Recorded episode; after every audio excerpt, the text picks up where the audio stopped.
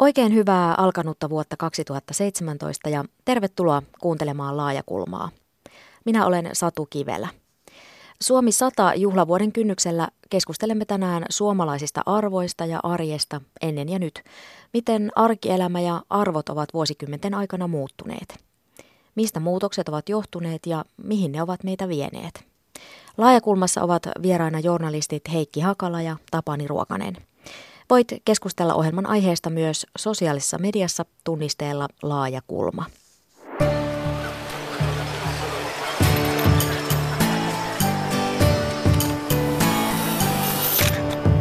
Laajakulma.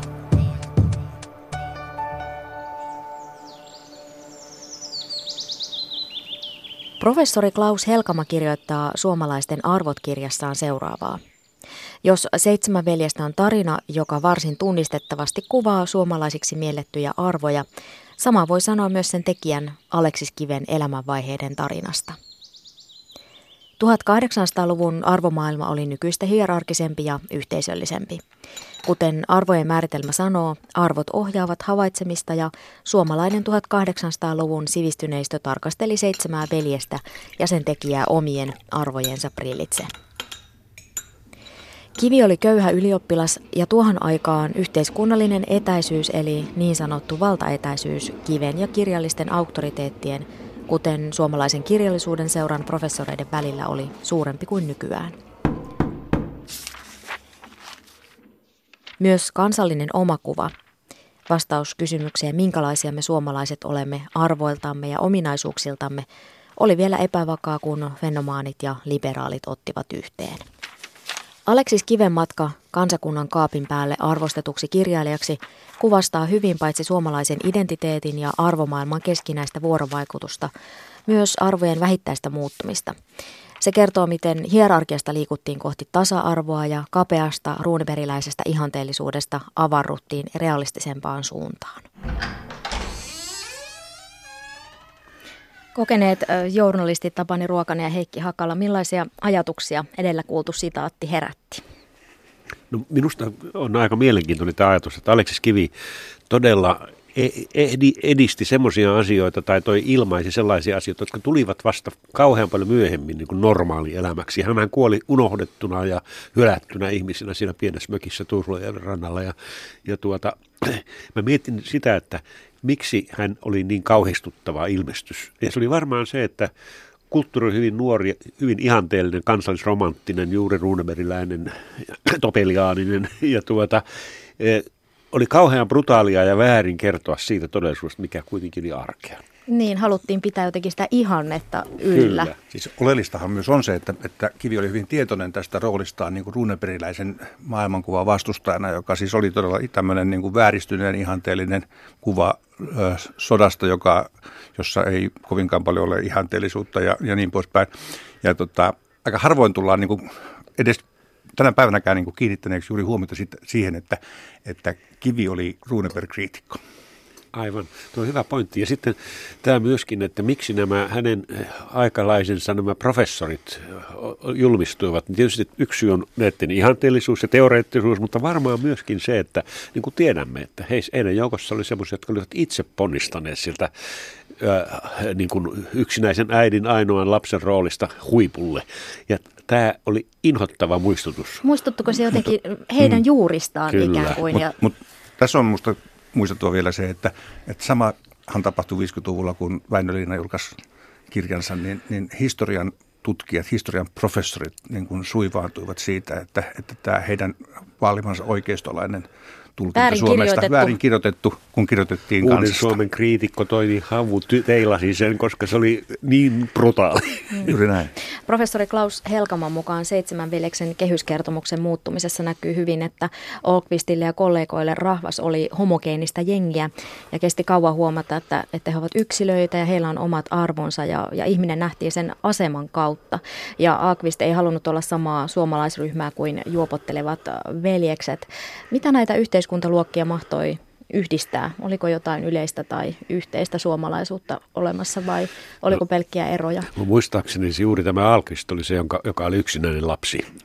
Eli se tausta oli sellaista ei saanut muistuttaa. Mutta kyllä varmaan kieli rupesi olemaan se ensimmäinen yhdistävä tekijä niin kuin tavallaan sivistyneistön ja tämän kansan välillä, että ne virtaukset, jotka lähti voimakkaasti puolustamaan niin kuin suomen kielen asemaa, niin kyllähän siinä myös, kyllä musta siinä on paljon sitä juurta, josta meidän tasa-arvokäsitys on lähtenyt liikkeelle. Ja yksi tekijä 1800-luvulla oli ilman muuta herätysliikkeet, koska siellä talonpoika koki olemansa tasa-arvoinen ja nimenomaan sehän oli niin kuin luokkayhteiskuntaa vastaan. Se oli ensimmäinen esipoliittinen liike, jossa ihmiset olivat tasa-arvoisia ja pystyivät omin päin lukemaan ja myöskin ymmärtämään. Ja se oli niin kuin uutta. Snellman esimerkiksi kritisoi pappeja hyvin voimakkaasti siitä, että ne eivät hoida hommiaan, koska rahvas on ottanut käsinsä tämmöisen ajattelun itse. Mutta sivuttiko herätysliikkeet sitten kuitenkin tavallaan niin kuin yläluokan pois, koska mun mielestä yläluokka sitten ei kuitenkaan kovin aktiivisesti ollut herätysliikkeessä mukaan. Niin, siinähän oli erilaisia liikkeitä, mutta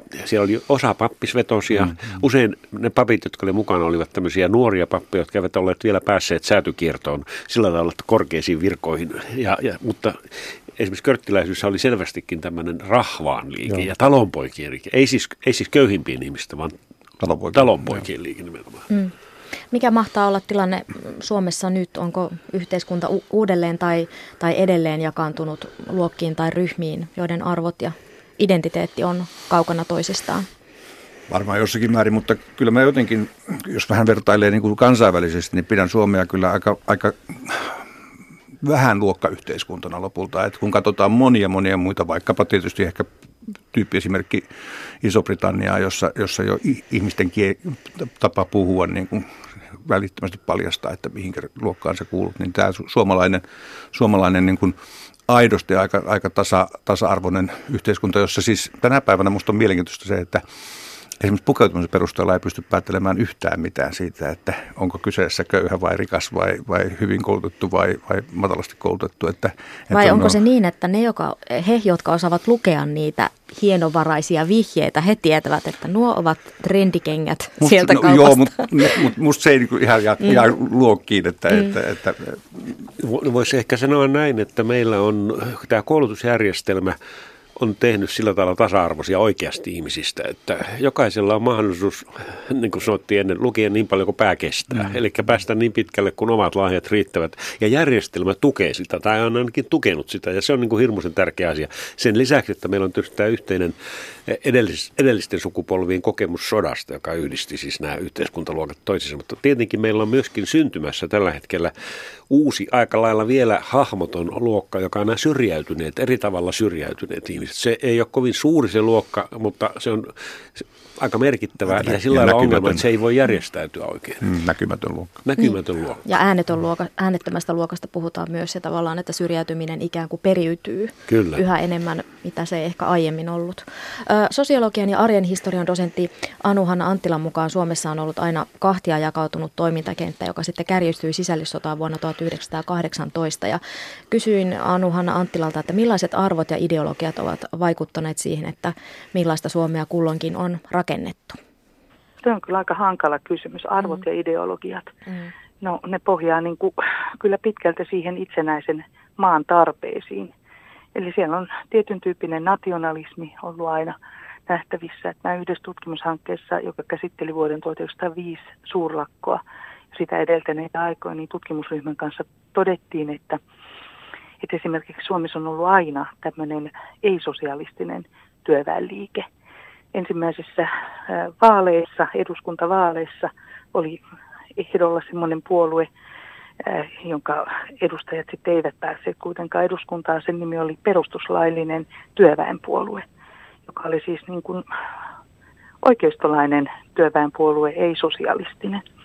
Ja jos sitä sitten miettii, niin sille on omat jatkumonsa. Aika samat nimet tuli vastaan sitten näissä IKL:n ja sitä edeltäneen suojeluskunnan toimijoissa. Eli voidaan sanoa, että Suomessa on aina ollut tämmöinen niin kuin kahtia jakautunut toimintakenttä. Että se vuoden 18 tapahtumat on ollut yksi osa sitä. Eli meillä on ollut niin kuin oikeistolainen ja vasemmistolainen, punaiset ja valkoiset niin kuin ajattelut ovat kulkenut rinta rinnan. Ja ne on sitten näkynyt nämä erilaiset arvostukset.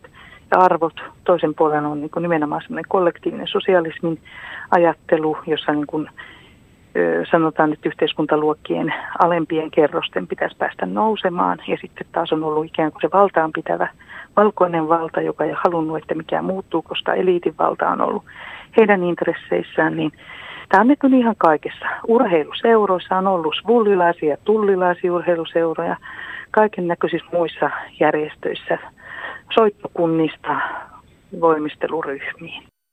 Näin sanoi siis sosiologian ja arjen historian dosentti Anu-Hanna Anttila. Miten tämä kahtiajako vaikuttaa suomalaisiin ja meidän yhteiskuntaamme nykyään? Mä oon sitä mieltä, että meillä on tässä suhteessa tapahtunut kyllä niin kuin muutosta, että musta tämmöinen esimerkiksi politiikkaa ei aina pysty ollenkaan niin kuin ymmärtämään vasemmisto-oikeistoakselia ajatellen. Ja meillä on selkeästi musta puolueita, perussuomalaiset ja vihreät ehkä etunenässä, joiden määrittely tällä oikeisto-vasemmistoakselilla on todella haasteellista, ehkä mahdotontakin. Ja musta se kuvastaa kyllä jotain hyvin merkittävää muutosta, josta me ei ihan oikeasti vielä tiedetä että miten se tulee järjestäytymään. Ehkä jollakin lailla tuntuu tällä hetkellä, että nimenomaan puoluepoliittisesta näkökulmasta niin kuin Suomi ei tule kauhean hyvin edustetuksi. Voi sanoa näin, että tämmöinen puna-valko-ajattelu on kyllä niin kuin yksi lyhyt historiallinen vaihe. Ehkä enemmänkin tämä eliitin ja kansainvälinen ristiriita. Ja sehän ei ole niin kuin vasemmisto-oikeistokysymys, vaan se on koulutettujen ja se on rikkaiden ja köyhien ja tällä tavalla niin kuin mukana olevien osallisten ja syrjäytyneiden välinen jako. Ja olen samaa mieltä Heikin kanssa siitä, että tämä vanha poliittinen jako ei enää toimi. Mä ajatellaan vaikka ammattiyhdistysliikettä. Onko aina työttömän etu se, että esimerkiksi työssä olevat saavat maksimoitua etunsa voimakkaan edunvalvonnan takia? Se on musta niin kuin hyvä kysymys, joka murtaa tätä perinteistä jakoa. Mutta sitten toisaalta taas ihmiset edelleenkin tarvitsevat niitä, jotka valvovat etuja, ettei mennä ihan äärilaidasta toiseen. Jonkun verran joo, kyllä sekin on totta, mutta että mikä on se niin kuin se... Mikä on oikein kaikkien kannalta ja oikeudenmukaisinta. Seuraako siitä sitten kuitenkin helposti semmoinen voimakkaimpien yhteiskunta, että se ei olekaan niin kuin oikeudenmukaisuutta, vaan se on kykyä ja voimaa puolustaa omia etujaan. Ja silloin tullaan siihen, että tarvitaan tätä ohjaavaa valtion politiikkaa, jota edustavat sitten valitut edustajat. Ja se täytyy puuttua semmoisiin asioihin, jotka ennen olivat vähän toisenlaisia. Monien suomalaisten arki muuttui itsenäistymisen jälkeen ja sisällissodan jälkeen muun muassa parannettiin työläisten oloja, säädettiin oppivelvollisuuslaki, alettiin lisäksi suosia maaseudun kehittämistä. Tämän poliittisen ja kulttuurisen käänteen voi sanoa vaikuttavan suomalaiseen politiikkaan vielä tänäänkin. Näin kirjoitetaan Suomalaisen arjen suuri tarina -kirjassa. Mitä ajattelette tästä? Kuinka paljon tämä näkyy vielä? Niin, tärkeämpää minusta on kuitenkin ollut se, että on annettu ihmisille valtaa ja oikeutta päättää omista asioistaan. Siis ei niin, että annetaan niin kuin erilaisia niin kuin hyviä asioita, vähän niin kuin avustetaan tai tuetaan, vaan se, että annetaan ihmisille oikeasti päätösvaltaa. Se on kyllä iso suomalainen tarina. Ja siihen liittyy hyvin olennaisesti tämä koulutuksen tarina. Kyllä, se on mehän näemme sen esimerkiksi siitä hyvin, että on yritetty viedä demokratiaa näihin kehitysmaihin. Ja kuinka vaikeaa se on, johtuen siitä, että koulutustaso on sellainen, että ihmiset eivät ymmärrä sitä. Nyt kun katsotaan Yhdysvaltoja näinä päivinä, kun Trump astuu valtaan, niin voi sanoa, että onko sielläkään oikeastaan se demokratian ydin ollut oikein laajasti oivallettuna, että kun on valittu semmoinen henkilö, joka ei ole minkään puolueen suosima. Niin kyllä mä jotenkin ajattelen vaikutusvallan näkökulmasta sitä, että lukutaitoa tärkeämpää on kirjoitustaito. Ja medialukutaito varmaan. Eli kyky ilmaista mielipiteitään ja kantoja. Ja medialukutaito varmaan myös. On tietysti tärkeää ja iso osa siis lukutaitoa. Ja tietysti siihen liittyy sananvapaus ja järjestäytymisen oikeus, jotka on hyvin keskeisiä arvoja tässä, jotta tämmöinen poliittinen koneisto alkaa toimia. 1920- ja 30-luvulla Suomessakin nousi yltiö isänmaallinen ja jopa fasistinen ajattelu, ja samaan aikaan vielä on myös puna-aatemista tuossa hiljattain puhuttiinkin, niin miltä tuo aika ja sen keskenään hyvinkin vastakkaiset arvot vaikuttaa nyt nykyvinkkelistä, kun katsotaan sinne menneisyyteen? Historiaan. Se oli siis sitä aikaa tietysti, jolloin koko Euroopassa nousi näitä ääriliikkeitä, ja se on tietysti omalla tavallaan mielenkiintoinen kysymys, että miten oli mahdollista, että esimerkiksi Saksassa nousi kansalaissosialismi. Saksassa, joka on siis eurooppalaisen sivistyksen ydin, siis Beethovenin ja Bachin maa ja kirjailijoiden ja filosofioiden kehto. Ja se vaan kertoo minusta aika paljon ihmisluonteista, että se on aika lailla arvaamaton ja sen takia me tarvitaan näitä oikeus- järjestelmiä ja sopimuksia, joiden varassa rakennetaan tulevaisuutta. No siis, nämä jollakin lailla kumpuaa niin semmoisesta ihmisten syrjityksi tulemisen kokemuksesta. Tietysti mikä oli ensimmäisen maailmansodan rauhan vaikutus saksalaiseen kansan niin kuin mielipiteeseen, ainakin se salli Hitlerin nousta valtaan, siis ihan demokraattisesti. Että kyllä mä sanoisin, että tämä on meille semmoinen kova paikka edelleenkin, että se on täysin mahdollista. Se ei ollut sairautta, se syntyi tietyissä yhteiskunnallisissa oloissa ja se voi syntyä edelleenkin. Eli meidän on hirveän tärkeää pitää huolta siitä, että yhteiskunta toimii, yhteiskunta antaa ihmisille mahdollisuuden vaikuttaa, mahdollisuuden toteuttaa itsensä tulla kuulluksi. Olla osallisena. Osattomuus on nimenomaan keskeinen. Ja siinä niin kuin näkyy se juuri, että ensimmäisen maailmansodan lopputuloksena oli saksalaisten nöyryyttäminen. Ja tämmöinen kansakunnan nöyryyttäminen on hyvin vaarallista, koska siinä tämä totalitarismin siemen, niin kuin joskus kerrotaan roomalaisten ajatuksesta, että sinun pitää joko tappaa vihollisista ja ottaa ne mukaan. Ja että ei ole olemassa mitään semmoista välimuotoa. Ei ole. Niin. Miten sitten sota-aika, talvisota, jatkosota, onko niin, että tuohon aikaan useimmilla suomalaisilla oli yhtenäiset tavoitteet ja arvot vai oliko näin ja miten ne poikkesi sitten aiemmista? Ehkä ne vasta muotoutuivat. Siis mehän olemme käyneet niin kuin monenlaisia itsenäistymisvaiheita historiassa läpi ja talvisota oli yksi itsenäistymisen vaihe ja se oli se vaihe, jolloin kansakunta yhtenäistyi. Ja se olikin oikeastaan, se ihmehän oli siinä juuri, että miten nämä ihmiset, jotka olivat parikymmentä vuotta aikaisemmin tappaneet toisiaan, olivat valmiita puolustamaan niin kuin maata. Mistä ne arvot syntyivät ja se on...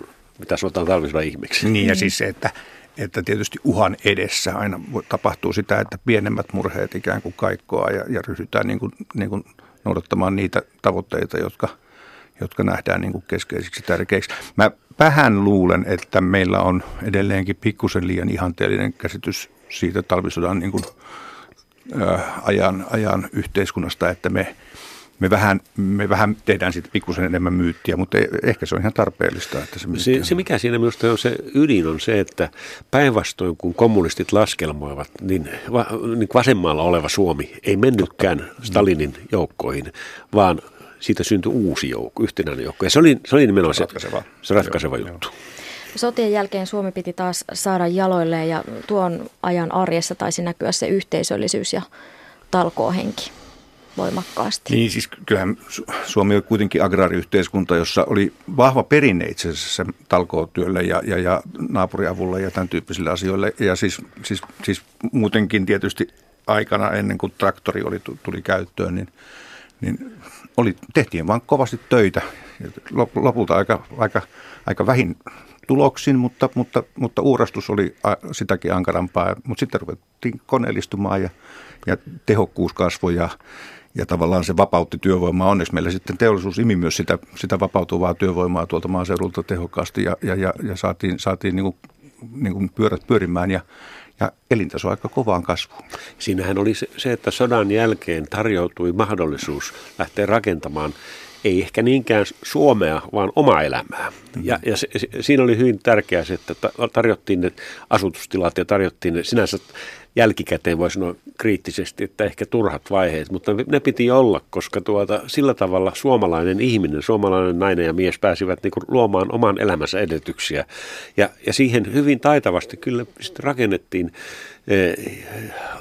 teollinen järjestelmä päälle ja sitten koulutusjärjestelmä.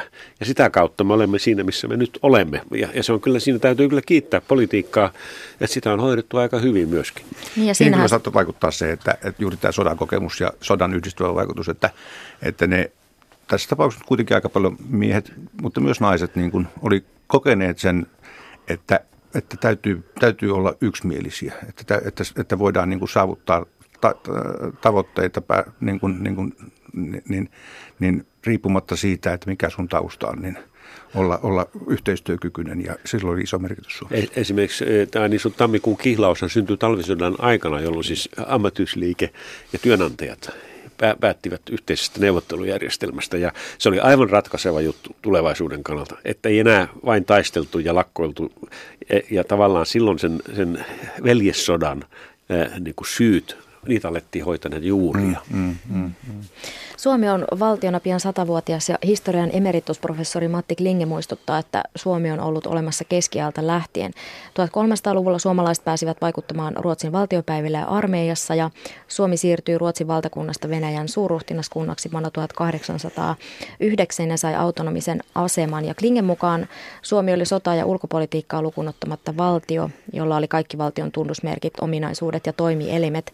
Hänen mielestään kun sanotaan Suomi 100 vuotta, se tekee vääryttä meidän historiallemme. Mitä ajattelette tästä? Tapani Ruokanen, Heikki Hakala. Voihan se olla noinkin tietyllä tavalla, mutta musta on jollakin lailla kuitenkin aika selkeää, että me juhlitaan 100 vuotta siitä itsenäisyydestämme alkaen, eikä jostakin epämääräisestä Suomen ideasta käsin. Että musta toi on ihan hyvä muistutus siitä, että eihän se tyhjästä synny tietenkään. Niin, että jotain pohjaa täytyy olla.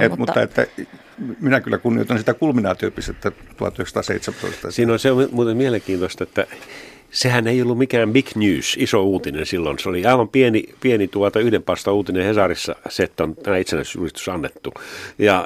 Mutta se, mikä siinä on tietysti merkittävää, on se, että Suomi otti ikään kuin jälleen kerran haltuunsa nämä tietyt instituutiot, joilla tehdään päätöksiä, tai oikeastaan ensimmäisen kerran, joilla tehdään päätöksiä. Se oli prosessi. Mutta me voisimme oikeastaan viettää itsenäisyyden 655-vuotisjuhlia tänä vuonna sen takia, että silloin suomalaiset pääsivät 1362 ensimmäistä kertaa Mooran kiville valitsemaan Ruotsin kuningasta, jolloin voidaan sanoa, että jo silloin oli olemassa tämmöinen entiteetti kuin suomalaiset, jota pidettiin niin kuin jotka olivat mukana niin kuin itsenäisenä ryhmänä siellä tekemässä päätöksiä, jotka koski koko valtakuntaa. Eli siinä mielessä Kling on ehkä oikeassa. Ja tietysti kun katsotaan historiaa, niin Ruotsin vallan aikanakin meillä oli semmoisia niin kuin diplomaatteja, poliitikkoja, joista ei oikein tarkkaan tiedä, kuinka paljon oli ruotsalaisia, kuinka paljon oli suomalaisia. Axel Oxenstierna tai Jakob Delacardi, joilla oli tilukset Suomessa, jotka asuu täällä, oli suuria herroja Suomessa myös. No, jopa Juhana kolmas asui Turussa, Turun linnassa. Eli taas kun mennään Venäjän aikaan, niin silloin meillä oli samanlaisia virkamiehiä Venäjällä kuin meillä on nyt EU:ssa. Joo. Mutta me ollaan myös vähän, mun mielestä me ollaan klassisesti myös hellitty vähän sitä tämmöistä, että Suomi on ollut aina hyvin erikoisasemassa oleva. Niin kuin, vaikka me ollaan pieni rajamaa, jota... Älä murra illuusiota.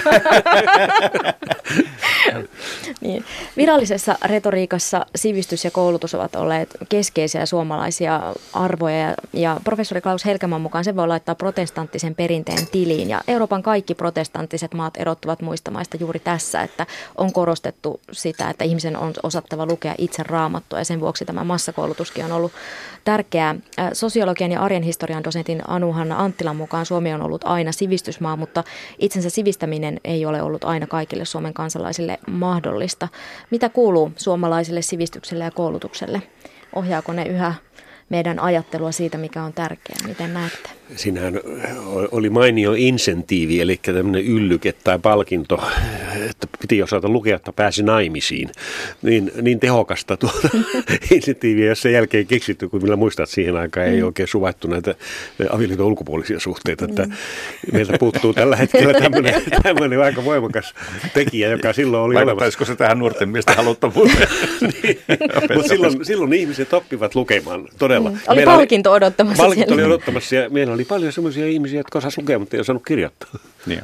Mutta kyllä Suomen niin kuin tulevaisuuskin rakentuu sille, että meillä on poikkeuksellisen korkea yleinen koulutustaso. Ja mä sanoisin, että ne muutokset, joita tällä hetkellä kovasti niin kuin paheksutaan, että tingitään koulutustasoista, niin senkin jälkeen Suomi on edelleen yksi maailman parhaiten niin kuin koulutusta antavia yhteiskuntia ja valtioita. Ja se tulee olemaan ratkaisevassa roolissa.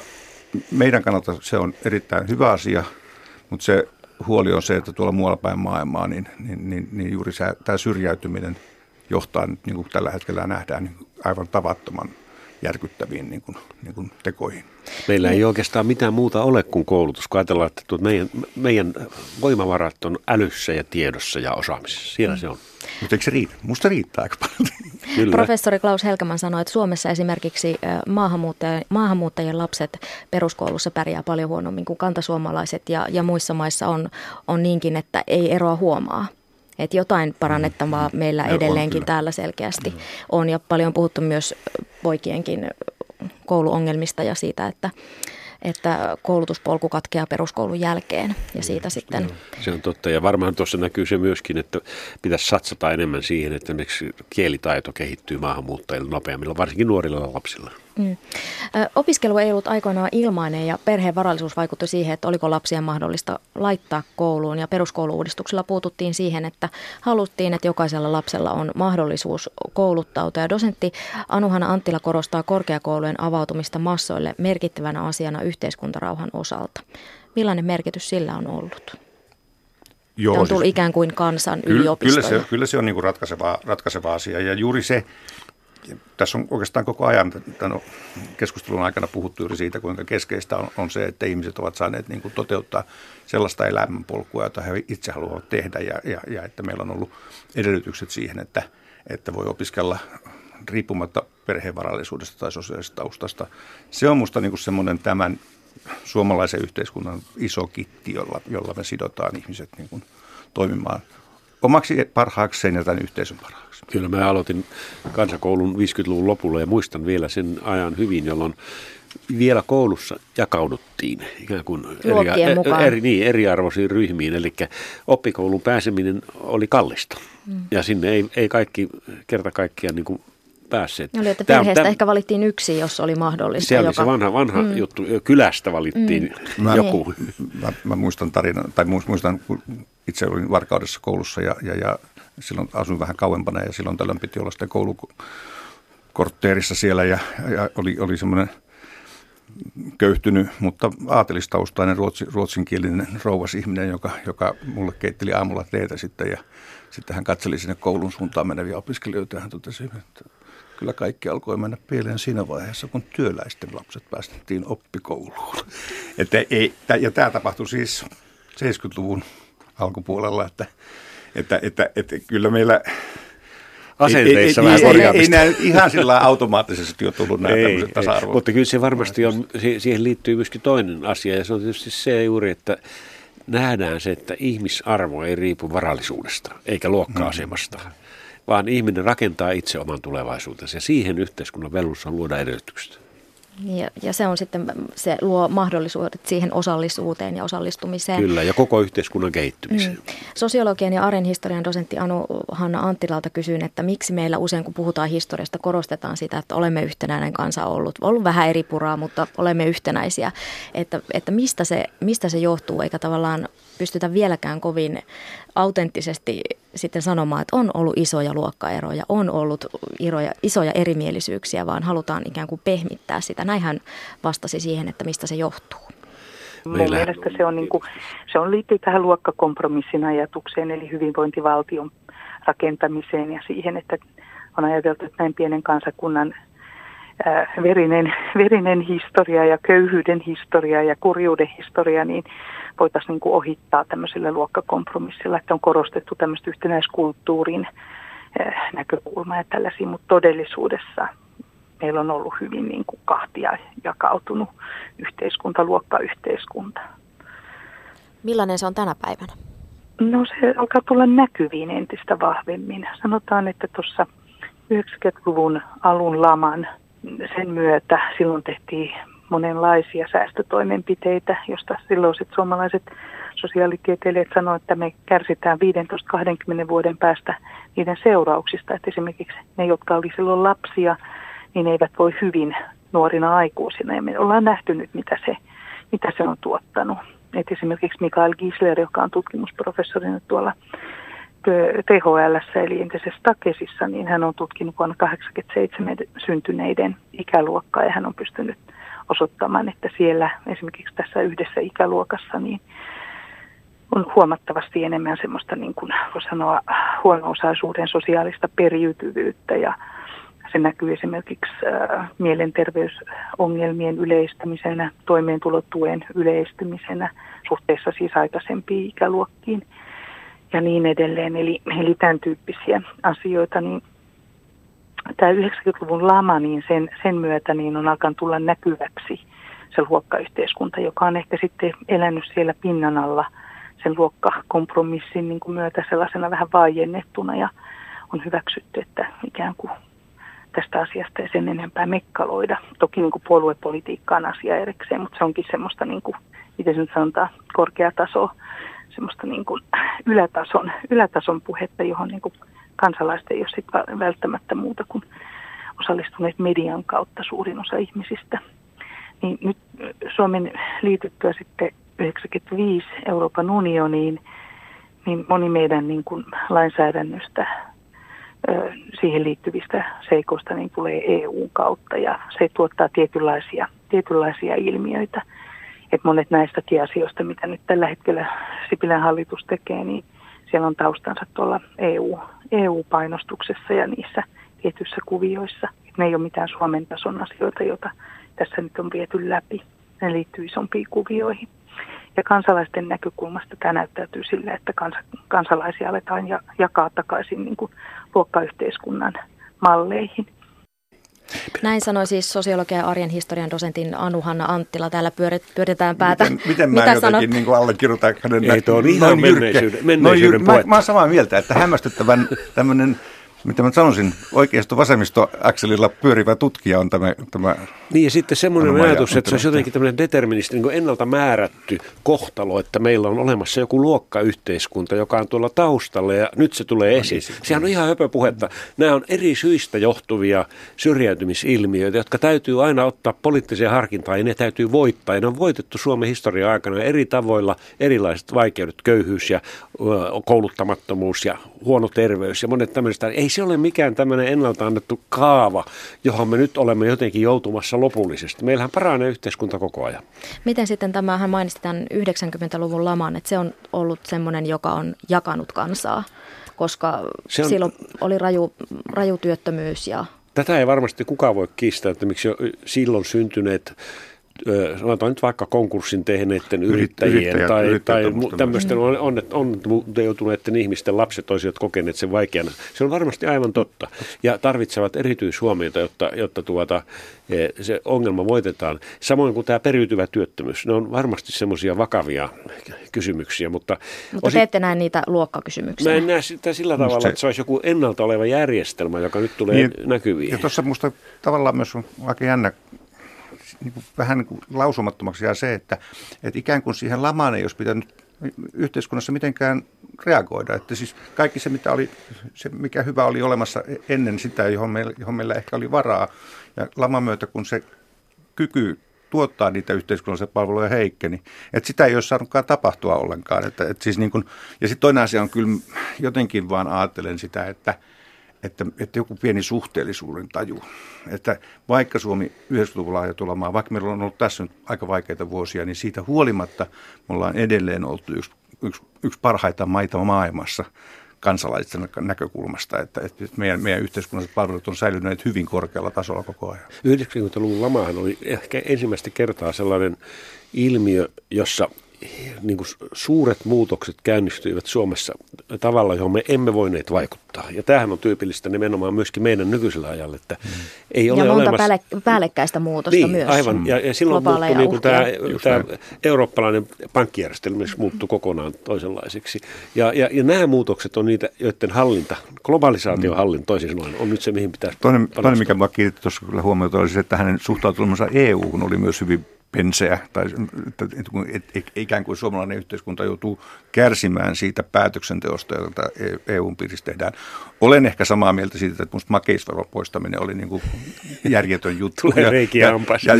Ja monta muuta asiaa. Hammashuolto on kallista.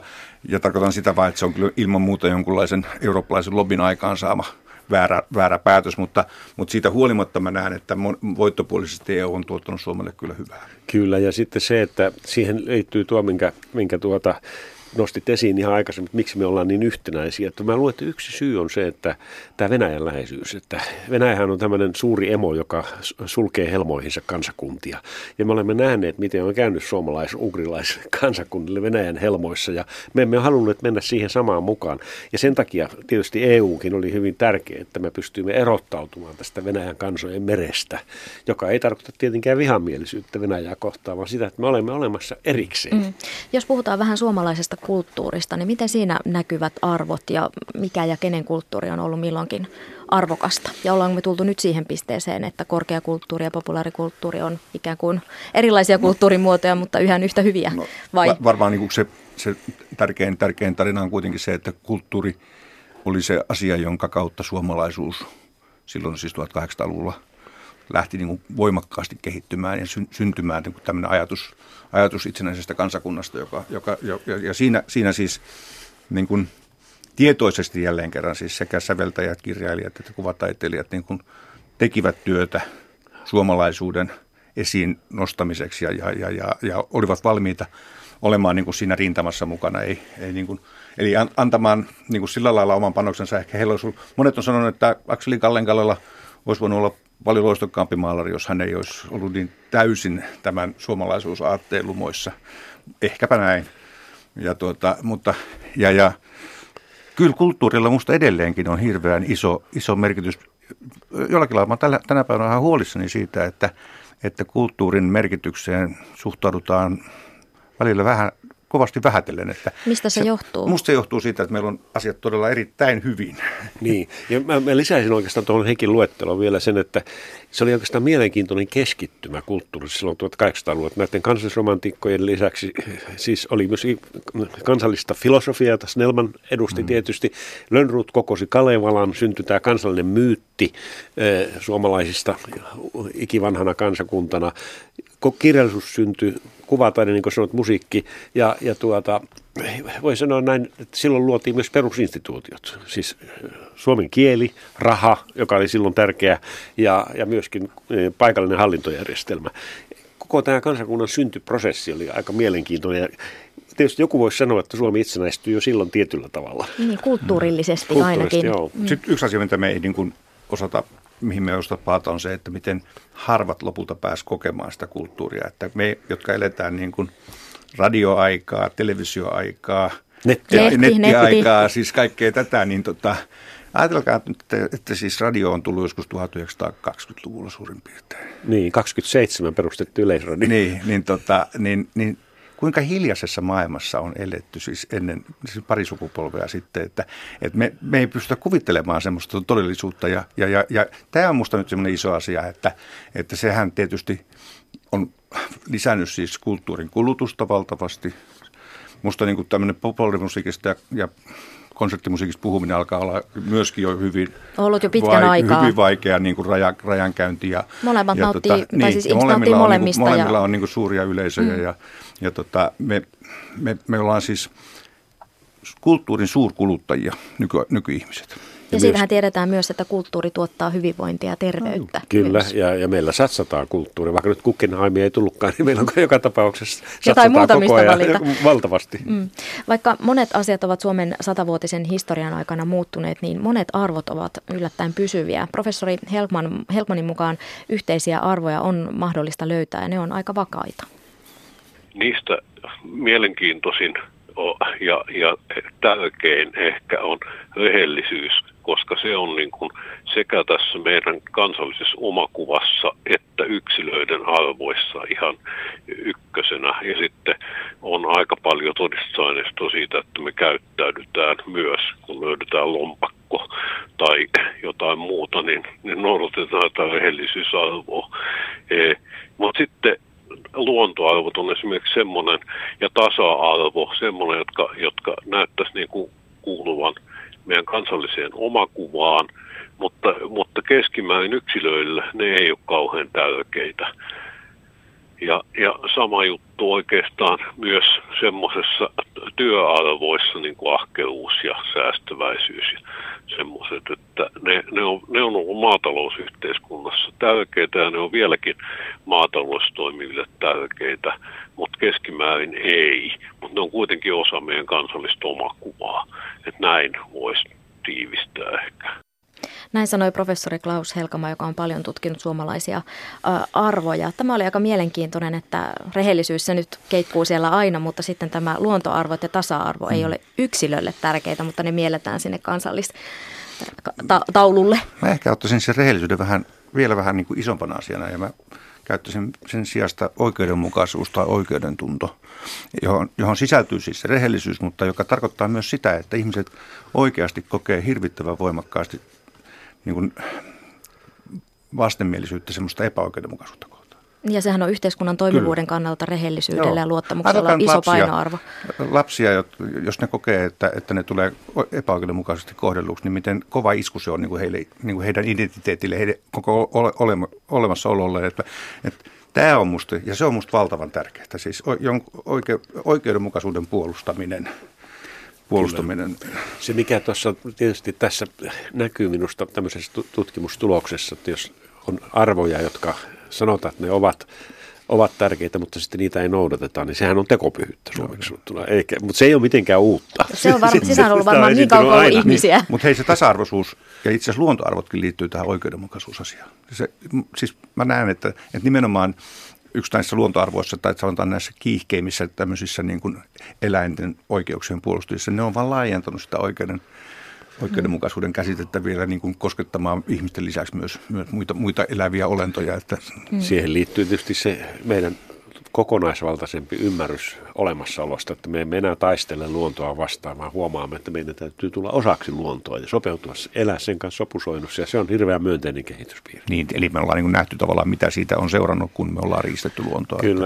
Mä olen samaa mieltä siitä, että se oikeudenmukaisuus on hyvin tärkeä, ja se mikä on suomalaisille tärkeää myöskin, että meillä ei ole niin sanotusti kahta agendaa, eli kahta moraalijärjestelmää. Toinen, joka ilmaistaan ja toinen, jota sitten noudatetaan. Niin useinhan se tarkoittaa sitä, että noudatetaan semmoista kielteistä ja itsekästä järjestelmää.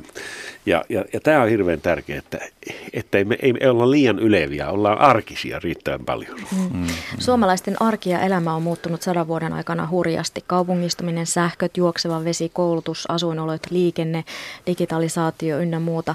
Ja nopean kehityksen mukana aina arvot tietysti jollain tavalla muuttuu. Tai se, mitä katsotaan, että mikä on arvokasta, tai juhlapuheiden visiot siitä, että millaista suomalaisuus on, mitä sen pitäisi olla, niin mitä arvelette, mitkä arvot on sellaisia, jotka ei ole enää yhtä keskeisiä suomalaisille kuin ennen, mitkä voi olla semmoisia siellä ihannetaulussa, mutta ne törmää siihen todellisuuteen. Yksi semmoinen, mikä on tietysti, tämä aina kysyn, en ole varma, että voiko sanoa, että se olisi heikentymässä, mutta meillä on hyvin tärkeää ollut ainakin kaksi semmoista arvoa kuin ahkeruus ja sitten tämä toisesta ihmistä välittäminen, kaveria ei jätetä. Ja välillä tulee vähän mieleen, että ovatko nämä arvot heikentymässä. Tämä ahkeruutta ei enää niin paljon arvosteta, koska ajatellaan, että yhteiskunta hoitaa tietyt asiat, että minulla on oikeudet. Ja taas toisaalta kaverista välittämiseen liittyy vähän sama kysymys, että se on niin kuin yhteiskunnan velvollisuus hoitaa nämä asiat ja minun vastuuni rajoittuu niin kuin pienempään alueeseen.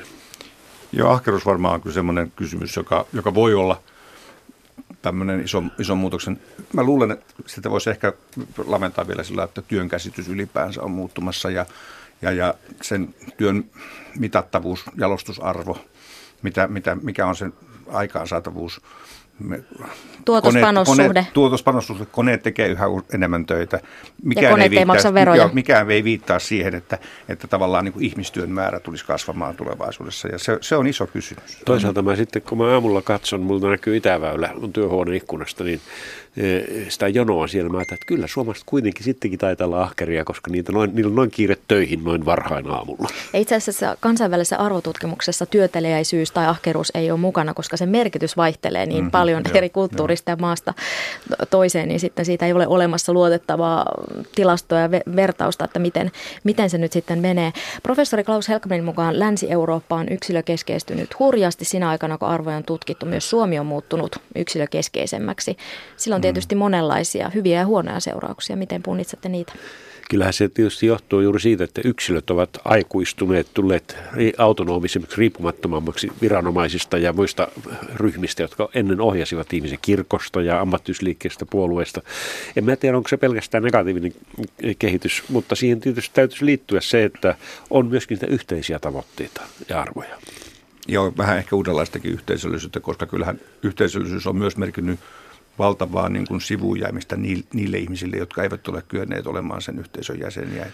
Että siinä suhteessa tämmöinen yksilökeskeisemmän yhteiskunnan idea musta kyllä toteuttaa paremmin niitä oikeudenmukaisuuden tavoitteita. Kyllä, ja juuri silloin esimerkiksi otan vammaiset ja eri tavalla normista poikkeavat ihmiset ovat saaneet oikeuksia ja elintilaa. Ihmisen oma rahatilanne ja valtion taloustilanne vaikuttavat nekin arvoihin, ja viime aikojen tuloksissa käy ilmi, että talouden merkitys ei kuitenkaan ole ihan yksioikoinen. Uusyhteisöllisyyden nousu 10 vuotta sitten, ja silloin arvot muuttui yhteisökeskeiseen suuntaan, ja 2007 jälkeen alkoi taantuma, ja silti muutosvalmiusarvot ovat kehittyneet, vaikka talous ei ole antanut siihen lainkaan tukea. Professori Klaus Helkmanin mukaan sitä voi tulkita niin, että suomalainen perinne on se, että muutosvalmius on meidän arvosuunta. Mitä sanotte? Toivottavasti on, koska siis meidän tavallaan tilanne on se, että koko maailma ympärillä muuttuu hurjaa vauhtia ja meidän pitäisi olla valmiita muutoksissa. Tämä on totta, ja jos tämä on tulos, niin se on erittäin lupaava. Näin professori kertoo, että tämä on, ja hän tulkitsi sitä näin, että se on niin kuin meidän arvosuunta ja tavallaan perinne. Tämähän voisi sanoa myös, että suomalaiset on hyviä muutoksissa, mutta tämä jotenkin tuntuu uudelta. Se on aika uusi näkökulma, koska kyllähän me tietysti ollaan ajateltu tällaista, että muuttuva tulevaisuus on niin kuin pelottava ja uhkaava, mutta kylläpä sanoisin, että jos nyt ajatellaan vähän niin kuin Suomea Suomena, niin Suomella on tässäkin pelissä poikkeuksellisen hyvät edellytykset pärjätä myös tulevaisuudessa. Kunhan me tehdään oikeita asioita. Kyllä, ja siihen me tarvitsemme sen koulutuksen, joustavuuden ja sivistyksen. Onnellisuuden tavoittelu on myös yksi nykyään uusista arvoista. Yksilöt ja yritykset tavoittelevat onnea ja elämän merkityksellisyyttä, ja kansainvälisestikin mitataan sitä ihmisten onnellisuutta ja mistä se syntyy. Mitä ajattelette tästä onnellisuus- ja onnibuumasta? Se on joskus sanonut, että lähellä on kyynärpääkin, mutta koetapa kielellä tavoittaa. Oletko kyllä kokeillut? Ei yllä. Musta se on aika mielenkiintoinen mitattava, koska ei oikeastaan on hirveän vaikea määritellä sitä, että mitä onnellisuudella tarkoitetaan, ja se on kovin suhteellinen. Ja jos mä tietysti ajattelen itse, niin kyllä varmaan suurimpia onnellisuuslähteitä on se, että saa rakastaa, että on luotettavia ja hyviä läheisiä ihmissuhteita. Mä luulen, että se on yksi semmoinen hirveän tärkeä osa sitä, koska ainakin näyttää siltä, että muut onnellisuuslähteet, vaikkapa raha, eivät oikein toimi. Ja tärkeää on myöskin se, että sanoisin oikeus onnen tavoitteluun. Mieluummin niin kuin, että määritellään, mitä se onni on. Että jokainen saa muodostaa ne omat tavoitteensa itse ja tavoitella niitä. Laajakulmassa olemme keskustelleet suomalaisesta arjesta ja arvoista Tapani Ruokasen ja Heikki Hakalan kanssa. Keskustelua voi jatkaa sosiaalisessa mediasta tunnisteella Laajakulma. Laajakulma myös Yle Areenassa.